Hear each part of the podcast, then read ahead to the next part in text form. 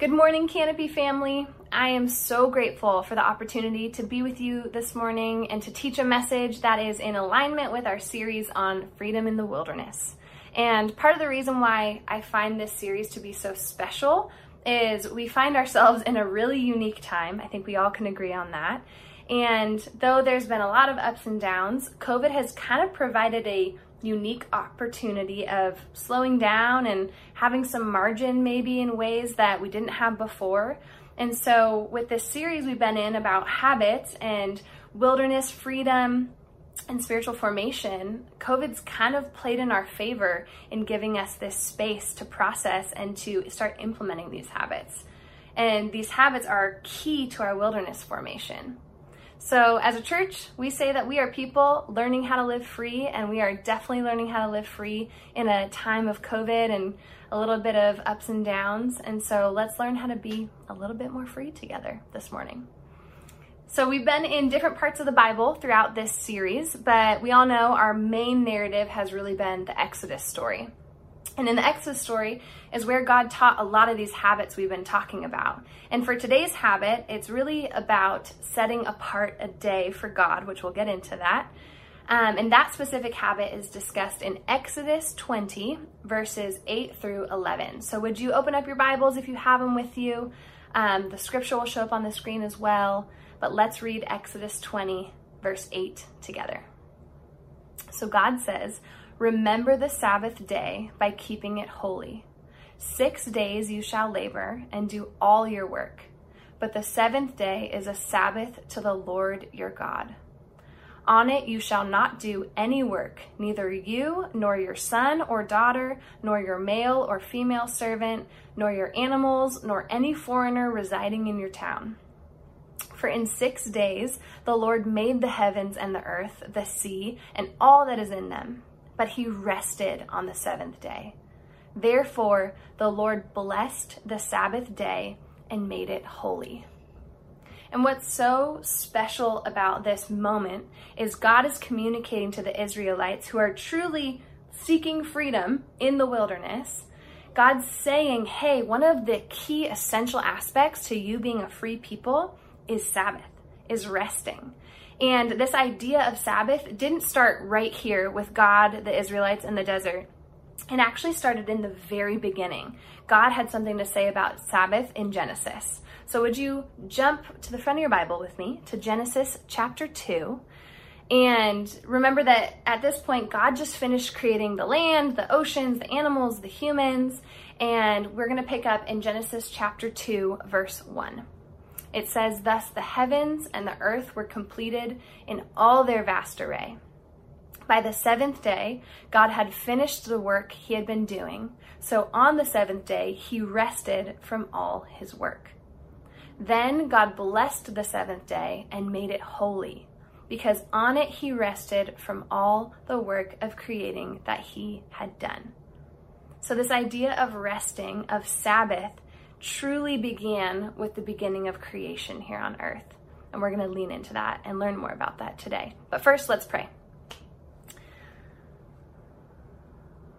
Even now, Holy Spirit, we just stop before you. We pause and we say thank you. Holy Spirit, would you help us all today learn how to ruthlessly eliminate hurry from our lives? So that we may stop, we may rest, we may delight in you, and we may worship you. In Jesus' name, amen. So, I used to think that being a busy person meant I was super important. I thought it meant I was doing all the right things, my schedule was full, so something had to be going right. And then I moved into hating how busy I was and I would daydream of slower days with a less busy schedule with far more margin. But in both of those realities, I still found myself busy. And this idea of busyness is something that tons of theologians, um, people who study scripture, study God, have talked about and realized really can get in the way of our freedom, of our relationship, of our formation with God. One of those theologians, his name is Dallas Willard, and he says we must ruthlessly eliminate hurry from our lives. Dallas recognized that this hurriness, this busyness that our culture encourages is not helping us when it comes to being free, to being slow and unhurried people who just sit in the reality of who God is and what that means for who we are. And Dallas also says that hurry is the great enemy of spiritual life in our day. So to Dallas, hurry was a really big thing that needed to just be paid attention to because it was really affecting us. The gift of walking with God, like we say this, walk I'm walking with God. We say walking intentionally. We're not saying I'm running with God or I'm sprinting with God. We say walking because that creates a mental image of this slow, this unhurried pace. And John Mark Comer, a pastor at a church called Bridgetown, says that there's a reason why people talk about walking with God and not running with God. And that's because God is love. If we want to be these slow and unhurried people, it can't come from a place of willpower where we have all this might and we're going to go and we're going to do it. It has to come from a place of love. It has to come from God's love because God's love puts things into perspective for us.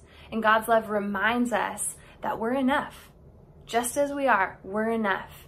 And it reminds us that we can give everything over to God that is weighing us down and burdening us. One of God's ways to show us his love is by slowing down so that we can experience his love. God's love also reminds us, this is key, his love reminds us that we can trust Him. Trusting God is kind of the main part of being able to stop and hand things over and know that everything's going to be okay. Living a slow and unhurried life has everything to do with this love and that trust that flows from that loving relationship. So for moms and dads trying to juggle two, three, four kids while working and making sure people are eating every meal, for young adults trying to figure out their career path and feel the need to simply just grind right now in order to have a future. For business owners who feel the weight of caring for an entire staff while implementing vision and maintaining finances. For pastors who feel the weight and need to constantly care for people in need for every person in their own unique phase of life, slow, rested, unhurried living is available to you. But we cannot become slow, unhurried people through willpower. Because if that were the case, I think a lot of people would be doing it. A lot of people would just be living these slow, chill lives with tons of margin, not in a hurry. But I will admit that living this slow, unhurried life is kind of like going upstream. This way of living is not what our society seems to say is successful, and yet people seem to always feel guilty and shameful for never having enough time. So it's really a lose lose situation scenario for a lot of people, and it leaves many of us just thinking, I just, if there was more hours in the day, if I just had more time, but there is really good news. It's not about willpower. I already said that. It's not about us being strong enough or more capable or more organized or more strategic. It's about an invitation from God. That invitation is Sabbath. And Sabbath literally means to stop. The Hebrew word is Shabbat, and that means to stop, to cease. And this is a stopping period of 24 hours and it's intended for rest. In the Jewish culture, Sabbath would traditionally start at sundown on a Friday evening and go until sundown on Saturday evening.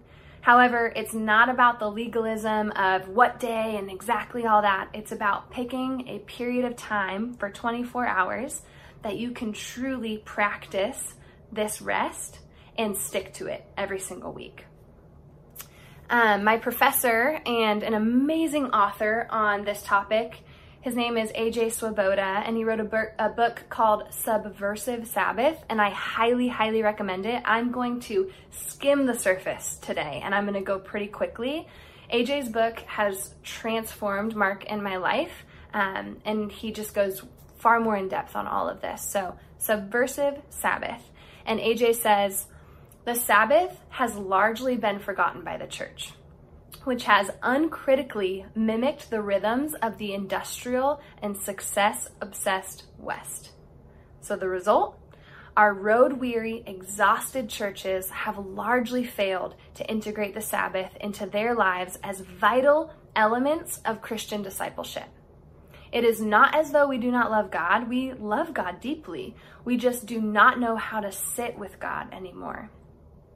We have perhaps become the most emotionally exhausted, psychologically overworked, spiritually malnourished people in history. Now, I know I said that there's hope, and I promise there still is, and I know that didn't sound very hopeful, but we have to be willing to look in the mirror and reflect and ask ourselves, why am I so busy? Or for those of you who maybe aren't quote unquote busy, but can't seem to stop, asking yourself, why does stopping make me so uncomfortable or so angry or anxious or emotional? Also, some of you may be thinking, why is Sabbath the answer to all of this going, going, going? And the reality is, we're talking about a lot of habits. Sabbath is not the only answer, but it's one of the essential ways. We need to pick up all of these disciplines. We can't pick one and neglect the others. It's totally important to be able to hone in on one in a certain season, but there's something about incorporating all these habits that we're talking about into our daily lives that truly transforms us and helps us become more free. So, Sabbath is one way. It's not the only way, but I highly, highly recommend it. And as we remember back and reflect back on the Exodus narrative, um, we see three key things about why Sabbath. We Sabbath to rest with God because we can't receive without creating space. So we have to create this space. So we Sabbath to rest with God. We Sabbath to worship God. We're a set apart people, and it's important for us to remember that there's this space for us to worship God and to glorify God and to remember who God is in our lives. And third, we Sabbath as resistance to our culture. Again, Sabbathing is like going upstream in a world that says, go, go, go. The more, the slower you are, the weaker you are, and the less you're able to do. And that's just not true. So Sabbath is a resistance to our culture in so many ways. And then once we know the why, why it's so hard for us to stop, why it's so uncomfortable, why right now you're getting a little angry, a little anxious, a little um, just uncomfortable with this topic, we have to know why so that we can step into our how. So, how do we become people who rest just like God rested? There's three key ways that I kind of put together that um, will help us do that. So the first one is we become or we come before God and surrender over everything that keeps us from stopping, from resting, from delighting in God, and from worshiping God. And things that could keep us from stopping, things that we might need to surrender, are things like work and all that comes with that or family and all that comes with that or community community expectations or finances or pain you've been experiencing emotionally physically or frustration with this cultural moment we're in or just a deep sadness there's so many different things that could be burdening us that are keeping us from feeling like we're allowed to or able to stop so we need to surrender those things over to God every single day and what that looks like for Mark and I practically, um, especially when it comes to this 24 hour period, is Mark and I pray in the Sabbath.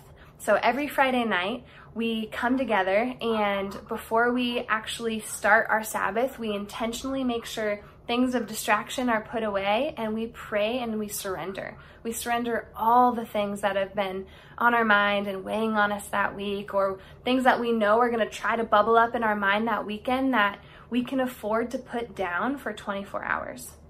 So we pray in the Sabbath. We invite the Holy Spirit in to help us because it's going to be hard. It's going to feel like going upstream. So we pray in the Sabbath. The second thing that we can do to become people who rest just like God rested is we remember. We remember that humanity's first full day of existence was a day of rest. God created for six days And Adam and Eve were created on the sixth day, the sixth day. And the seventh day, God, creation, Adam and Eve, they all rested together.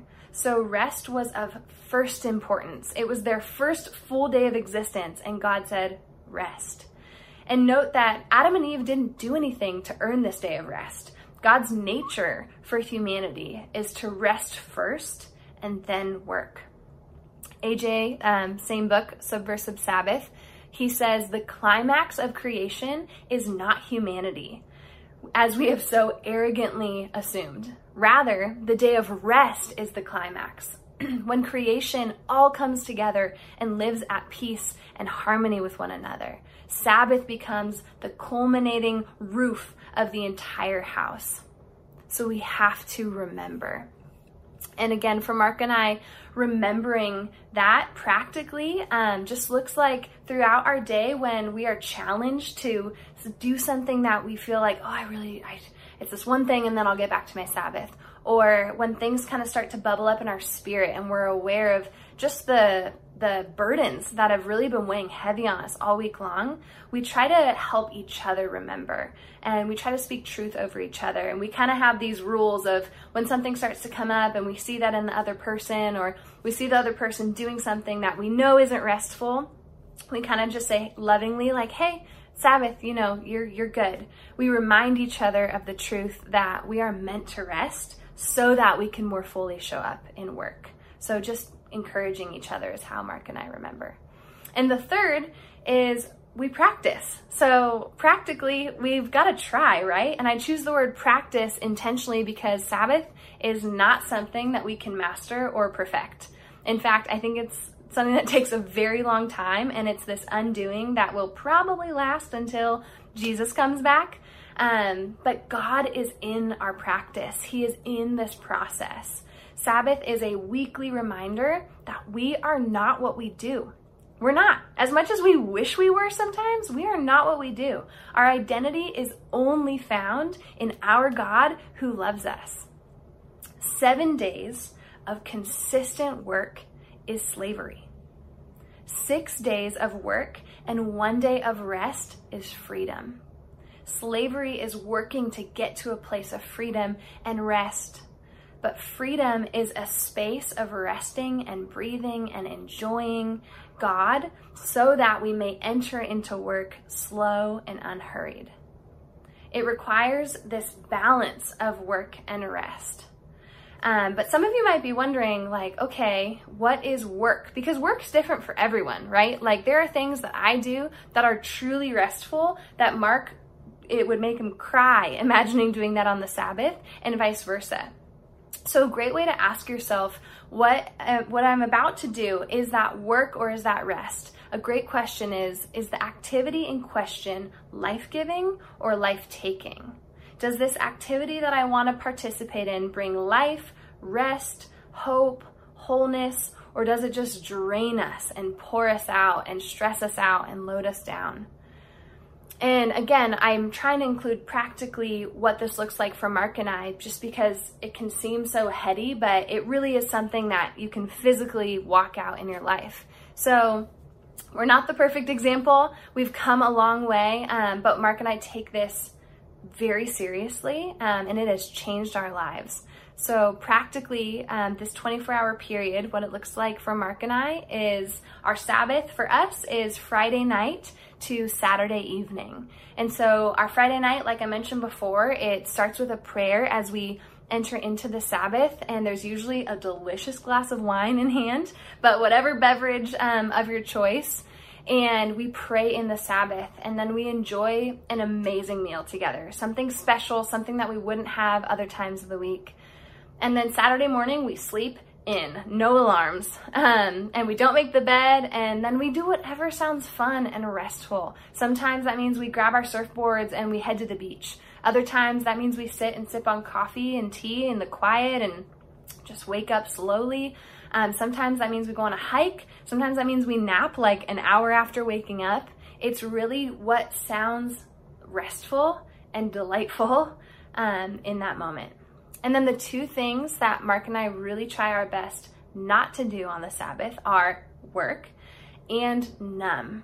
Um, this idea of numbing would be an entirely separate sermon if I actually got into it, but in general, you all probably know when you're numbing yourself rather than resting. For me, I could numb myself all day on the Sabbath by watching Netflix stuff and um, just like laying around, but I've learned like that is not restful for me. I usually end that day feeling really sad and feeling like I missed out on an opportunity to really just enjoy and there's this aspect of Sabbath that truly fills your soul in ways that only the Holy Spirit can do, but we have to create space for that. We can't numb.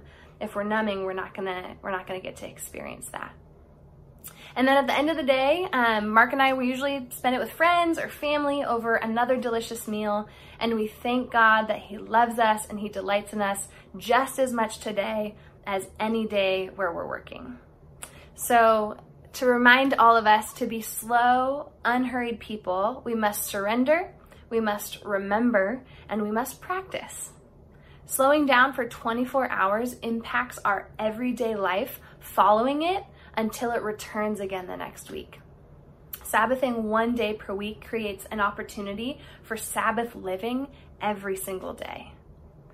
The last humbling reminder from AJ Swoboda is that forgetting the Sabbath is driven so often in the name of doing stuff for God rather than just being with God.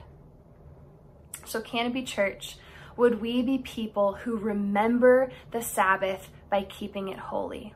Would we trust God with every day of our lives and choose to say yes to the invitation of slow and unhurried living.